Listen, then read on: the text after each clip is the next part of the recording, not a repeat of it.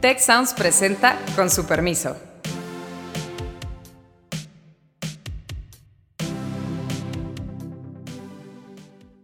Con su permiso, qué bueno que nos acompaña. Yo soy Alejandro Poiré y durante este verano estaremos teniendo cápsulas de verano eh, con algunas personas eh, que creo que vale la pena conocer y escuchar más.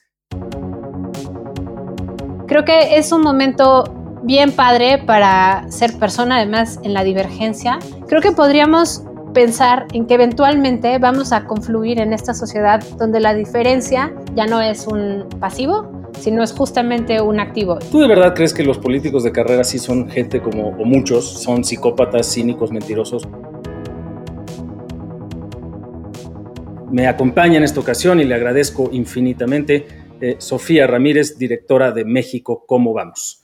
Escúchenos durante todo este verano con estas cápsulas, uno a uno, para entender y aprender mejor de perfiles talentosos que son admirables y que están cambiando a nuestro país. Y yo quería empezar, eh, pues primero dándote las gracias en estas eh, cápsulas de verano que estamos armando aquí Con su permiso. Justo el propósito es pues cambiar un poco el ritmo de la discusión cotidiana, de la discusión de todos los días y pues más bien eh, conocernos un poco más y a partir de conocernos un poco más, el abrir una ventana distinta a cómo podemos abordar eh, algunos de los retos y los problemas que nos enfrentamos. Y la verdad, a mí me pareció que no había nada más padre que la oportunidad de compartir contigo esta oportunidad. Eh, Sofía Ramírez, pues, seguramente la conocen porque ha estado en muchos ámbitos de la vida pública mexicana recientemente con una gran visibilidad, pero es la directora de México, ¿cómo vamos? Es también...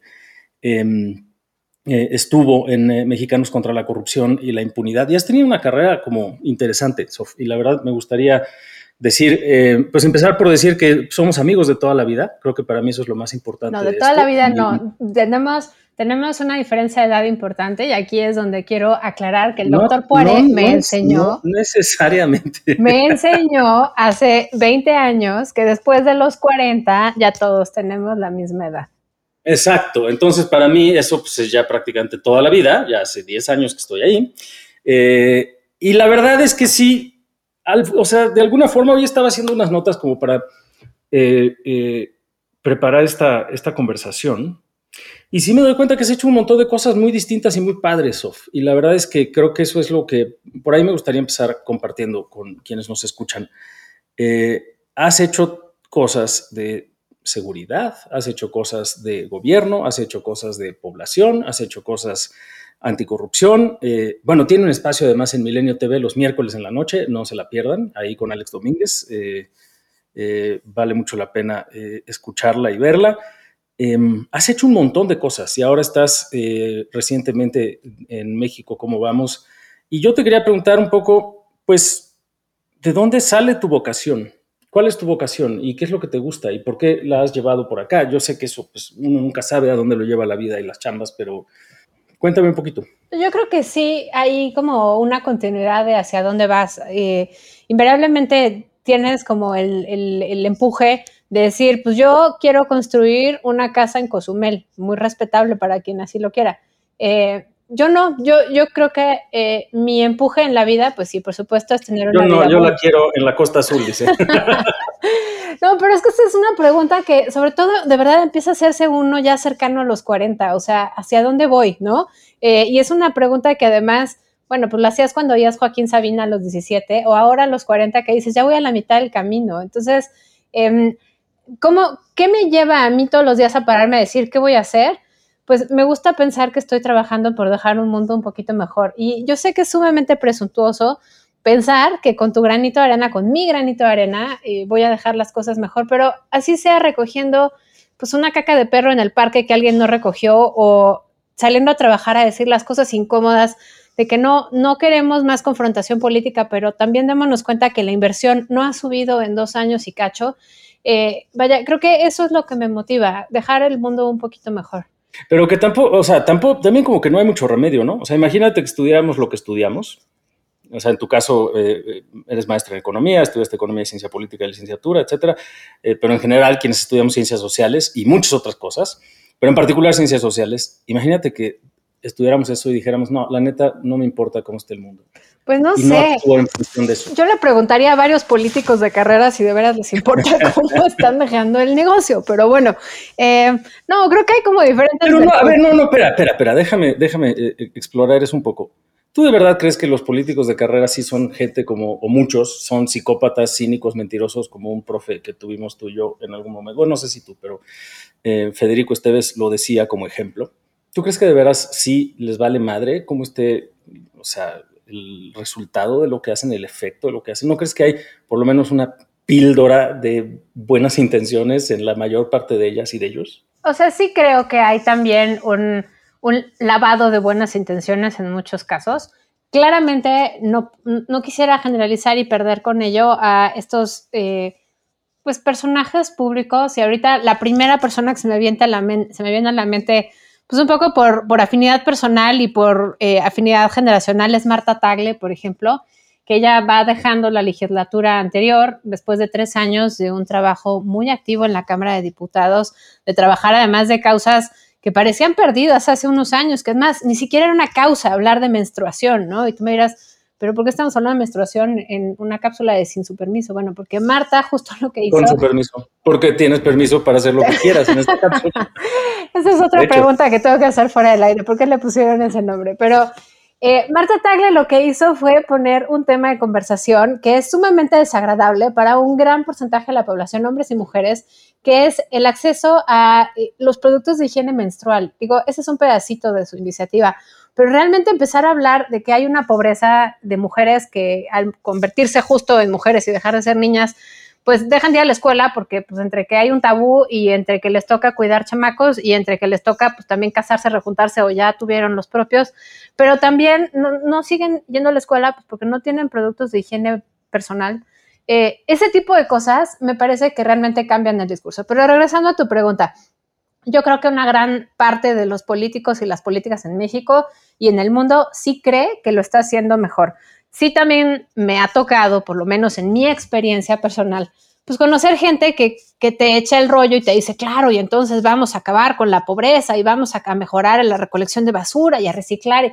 Y es puro bla, bla, bla. Y simplemente es un nicho de eh, oportunidad para esas personas claramente veo que no es necesariamente la mayoría. Y creo que hay un tercer grupo donde es una mezcla de ambos, o sea, hay una causa y hay también un nicho de oportunidad, porque pues hacer política también es un oficio que se, aprende eh, no solo en las aulas, sino más bien en la calle, que tienen las dos, las dos vertientes. Entonces, pues saben que lo que toca es mejorar la recolección de basura y eh, pues atender el problema del ambulantaje, no para sacar a la gente de su fuente de trabajo, pero sí para organizarlo, para que no sea un nido de ratas cuando, cuando se levanten y se vayan, para que no entorpezca el tráfico, para que se paguen contribuciones, para que no haya extorsión por parte de algunos líderes sindicales. Eh, pero por otro lado, pues aprovechan el espacio para enriquecerse personalmente familiarmente, para negocios personales después de que acabe su administración. Entonces, creo que el problema no está en encontrar la vocación, el problema está como en todos los controles y todos los incentivos que vienen después. Y creo que uno de ellos, pues sí es la reelección y demás. Entonces, respondiendo a tu pregunta, creo que sí, creo que son las dos cosas. O sea, sí, de acuerdo que, pues hay que arreglar el sistema para que hagan el menor daño posible, pero sí hay una cosa muy bonita en lo que dijiste. Primero, te vino un ejemplo increíble a la mente eh, que a veces nos falta, ¿no? Sobre todo en estos programas o en estos podcasts, bueno, en este mejor que en ningún otro, obviamente, pero eh, cuando analizamos la política y es eh, hablar de gente talentosa y ejemplar. Y qué bueno que mencionaste el caso de Marta Tagle, porque pues como ese hay otros, pero qué bueno que, tenemos esos ejemplos. y yo sí pienso que es, en fin, preguntarse sobre las motivaciones de las personas es muy difícil, pero em, al final del día daría la impresión de que a veces tenemos la percepción o la cultura de decir son los peores. Pues sí, el tema es que vemos más de la política y qué bueno, porque nos importa más, porque nos afecta más y porque es pública y porque hay hasta una, digamos, una industria del espectáculo alrededor de eso, ¿no? De, los memes y las caricaturas, etcétera, que tienen un trasfondo, por supuesto, eh, de, crítica pública muy valioso, pero también hay una parte de decir, pues nos entretenemos eh, viendo lo miserable que son algunos de nuestros liderazgos. Y la verdad es que eh, yo no creo que nuestros políticos sean mucho mejores o mucho peores que el resto de nuestra sociedad. Yo creo que tienes razón, hay algunos nichos de oportunidad en donde verdaderamente se muestra, digamos, descarnada pedazos de lo más horrible de la naturaleza humana, ¿no? Porque ni siquiera se atienden las tareas, todo es absolutamente em, eh, orientado al abuso, a la exclusión, a la, en fin, también es un, es una especie de escaparate de algunas de las cosas más feas de la, de la experiencia humana, pero al revés también. Eh, y ahí está un poco mi segunda, o sea, como mi, segunda reflexión, y es, em, tú has pasado de la parte de gobierno, eh, chambeamos juntos en la Secretaría de Gobernación eh, y luego también al ámbito pues, de la sociedad civil y en distintos ámbitos de la sociedad civil y en, el, eh, y, en, y en, los medios de comunicación. Y de hecho, una parte que es poco conocida, aunque luego por ahí salen unos eh, mensajes eh, intimidatorios eh, al respecto. Eres una experta electoral, has participado en el Comité Técnico Asesor del PREP en elecciones federales y estatales ya en varias ocasiones. ¿Hay algún espacio en donde sientas que está, estamos ahorita en México con un contenido más productivo, más esperanzador? ¿Dónde encuentras tu esperanza, Sof? Yo creo que hay un componente bien importante en la participación de la gente. O sea, yo sí siento que más allá del agotamiento de la agenda pública en temas públicos, o sea, en temas de la agenda de gobernabilidad y de la política y demás, o sea, es impresionante la tasa de participación electoral que tuvimos ahorita en la elección intermedia, porque más allá de decir es que era un castigo o era un refrendo del gobierno en turno, pues al final del día las elecciones sí las hacemos las y los ciudadanos. O sea, nadie nos paga por ser funcionarios de casilla ni por chutarte el mes previo a hacer simulacros. Eh, hay un contingente muy importante, además, de personas que se reclutan específicamente para el proceso electoral y de verdad se rifan muy, muy duro. Están eh, preparándolo 24 horas, 7 días de la semana, pues prácticamente los 10 meses previos a la jornada electoral. Y, creo que de eso eh, pues me da muchísima esperanza, o sea, de ahí saco mucha esperanza sobre hacia dónde vamos, porque parte del tema es estar o no de acuerdo con las políticas públicas, con las acciones de gobierno, con el discurso, etcétera.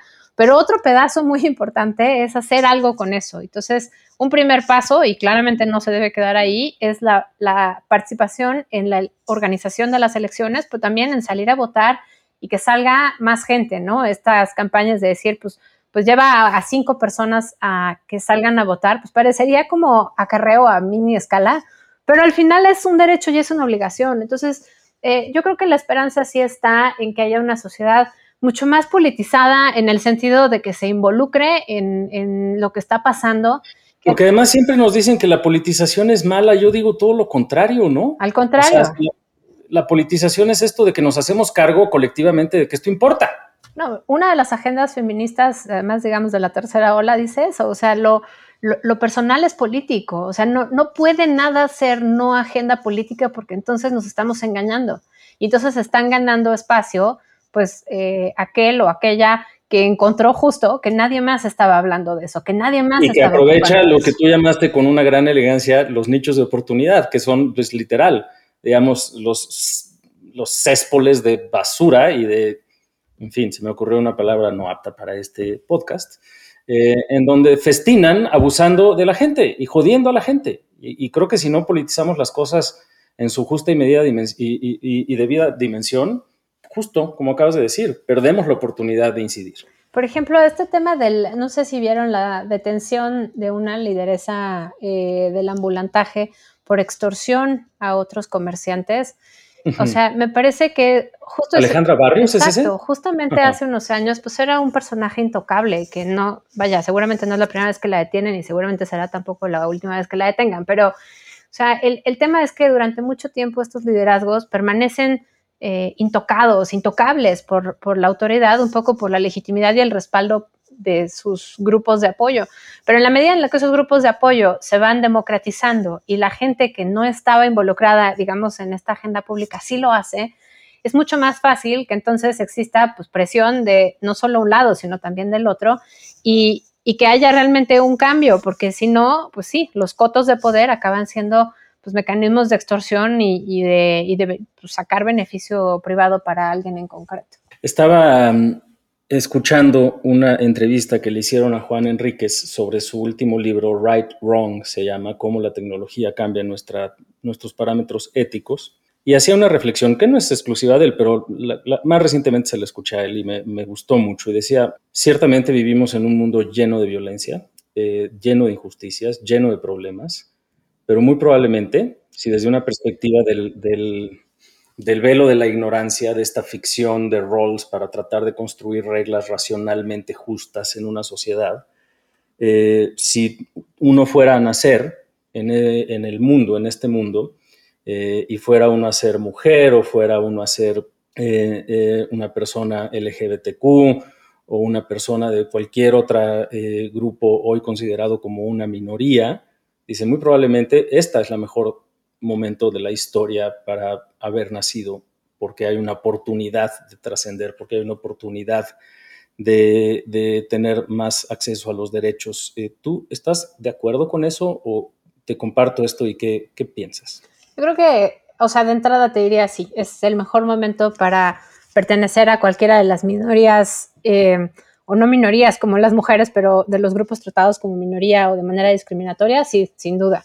Eh, lo que creo también es que no llegamos aquí, como decía Edna Jaime la semana pasada en un foro que compartí con ella, por generación espontánea. O sea, hay una confluencia de factores importante y creo que, entre otros, está el camino recorrido para llegar aquí. Entonces, no me gustaría tampoco eh, sonar como, claro, es el aquí y el ahora, porque antes nunca se pudo. Pues antes tan se pudo que estamos aquí y ahora en este momento, porque durante una historia muy larga de la humanidad, a pesar de las reglas patriarcales, a pesar de los acuerdos sociales, a pesar de la discriminación racial, a pesar de la hegemonía y de las, eh, no sé, homicidios masivos de pueblos completos, se me ocurren los armenios, los judíos, los indígenas, ¿no? A pesar de todo eso, en cada uno de los sitios hubo oportunidad para que un grupo o una persona o una combinación de ambas pues pudieran hacer el cambio. Y creo que ahorita no es eh, la excepción. O sea, creo que las, redes sociales, que en general eh, yo siempre soy muy escéptica porque siento que son una caja de resonancia, pues ya nos recordaba la semana antepasada eh, a ti y a mí, Carlos Elizondo, y nos decía, pues es que, o sea, sí, sí son una caja de resonancia, pero también son una fuente inagotable de información. Tal vez no las redes, pero sí la red, ¿no? La web. Entonces, creo que es un momento bien padre para ser persona, para ser eh, persona además en la divergencia. Eh, y además también lo puedes ver, por ejemplo, en, encuestas como la que sacó el Pew eh, la semana pasada, hace un par de semanas, donde hablaba justo de cómo cada vez son más juventudes las que se identifican con la diversidad sexual, ¿no? Eh, sobre todo las juventudes blancas en Estados Unidos, porque obviamente pues, hay un privilegio de por medio asociado a mayor educación, a mayor libertad, tanto económica como social. Pero, o sea, al final del día, si logramos que esa misma libertad se traduzca a los grupos hispanos y a los grupos afroamericanos y a los grupos de eh, asiaamericanos y demás, creo que podríamos pensar en que eventualmente vamos a confluir en esta sociedad donde la diferencia ya no es un pasivo, sino es justamente un activo. Y por supuesto que eso trae consigo tensiones y choques, y por eso nos peleamos eh, entre chairos y derechairos y, quién tiene la razón y, y, dónde estabas cuando Salinas privatizó, ¿no? O sea, creo que es, muy importante la diferencia, es muy importante encontrar los foros de discusión, pero no hay mejor momento para ser parte de una de esas divergencias que además son interseccionales. Y aquí otra vez me remito de lo que he aprendido del feminismo es, no hay una única manera de ser una de estas identidades. O sea, yo puedo ser eh, mujer, cisgénero, eh, educada, de, de, pantone blanco en una sociedad muy eh, clasista y racista, pero entonces en algunas cosas voy a ser un ente discriminado, en otras voy a ser un ente privilegiado y no por eso le quita legitimidad a una de mis, de mis eh, credenciales o a una de mis pertenencias. Y lo mismo prácticamente para cualquier persona. Y yo creo que eso sí lo puedes eh, vivir y ejercer de mejor forma en un país pues, donde hay una reivindicación de lo que representa, por ejemplo, Yalitza Aparicio, con todas las críticas que hay alrededor, pero ya está esa reivindicación sobre la mesa. Eh, hubo una marcha lencha a principios de junio cosa que antes no había existido porque antes solo era la marcha de la diversidad en el LGBT, LGBTIQ eh, entonces creo que esas diferencias sí nos están dando un lugar y un momento muy bonito para vivir aquí y ahora. Y lo veo con mucha esperanza porque hay otros días donde no amanezco tan esperanzada como hoy, donde pienso, ching, ¿qué mundo le va a quedar a mis hijos? Pero creo que eh, esta conversación me está llevando al lado positivo del, del espectro y parte de ese optimismo radica en el infinito de posibilidades que hay para tener una mejor vida para todos. Yo creo que hay una parte que, en fin, eh, en este espacio no necesariamente yo respondo preguntas, pero voy a responder a mi propia pregunta, que es ¿qué me, qué me genera esperanza? Y tú hablaste de personas en la divergencia y a mí me generan mucha esperanza personas como tú, con tu trayectoria, con tu esfuerzo, con tu compromiso, que desde la divergencia genuinamente están trabajando y partiéndose el lomo todos los días para contra muchas cosas y en espacios relativamente complejos eh, y en un contexto además eh, muy difícil para tener una conversación productiva, la están generando.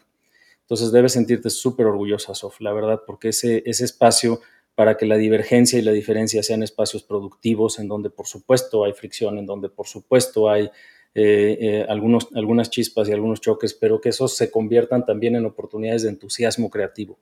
Y creo que eso lo estás haciendo de una manera fantástica y creo que eh, por eso a mí me da un enorme gusto poder arrancar estas eh, cápsulas de verano contigo y también que de alguna manera la conversación nos haya traído a un lugar de optimismo, eh, porque siendo lunes que estamos grabando, esto sale y se, se, libera, digamos, el podcast mañana martes, nos hacen falta espacios de, de, de esperanza, porque sí, muchas de las cosas que vemos no lo son tanto, pero pues eh, muchas gracias, muchas gracias por tu talento, por tu compromiso, por todo tu esfuerzo, Sof, y por ser eh, la primera eh, invitada a estas cápsulas de verano de Con su permiso. Y si me preguntas por qué le pusimos así, lo estaba pensando hace un par de días, ya no me acuerdo.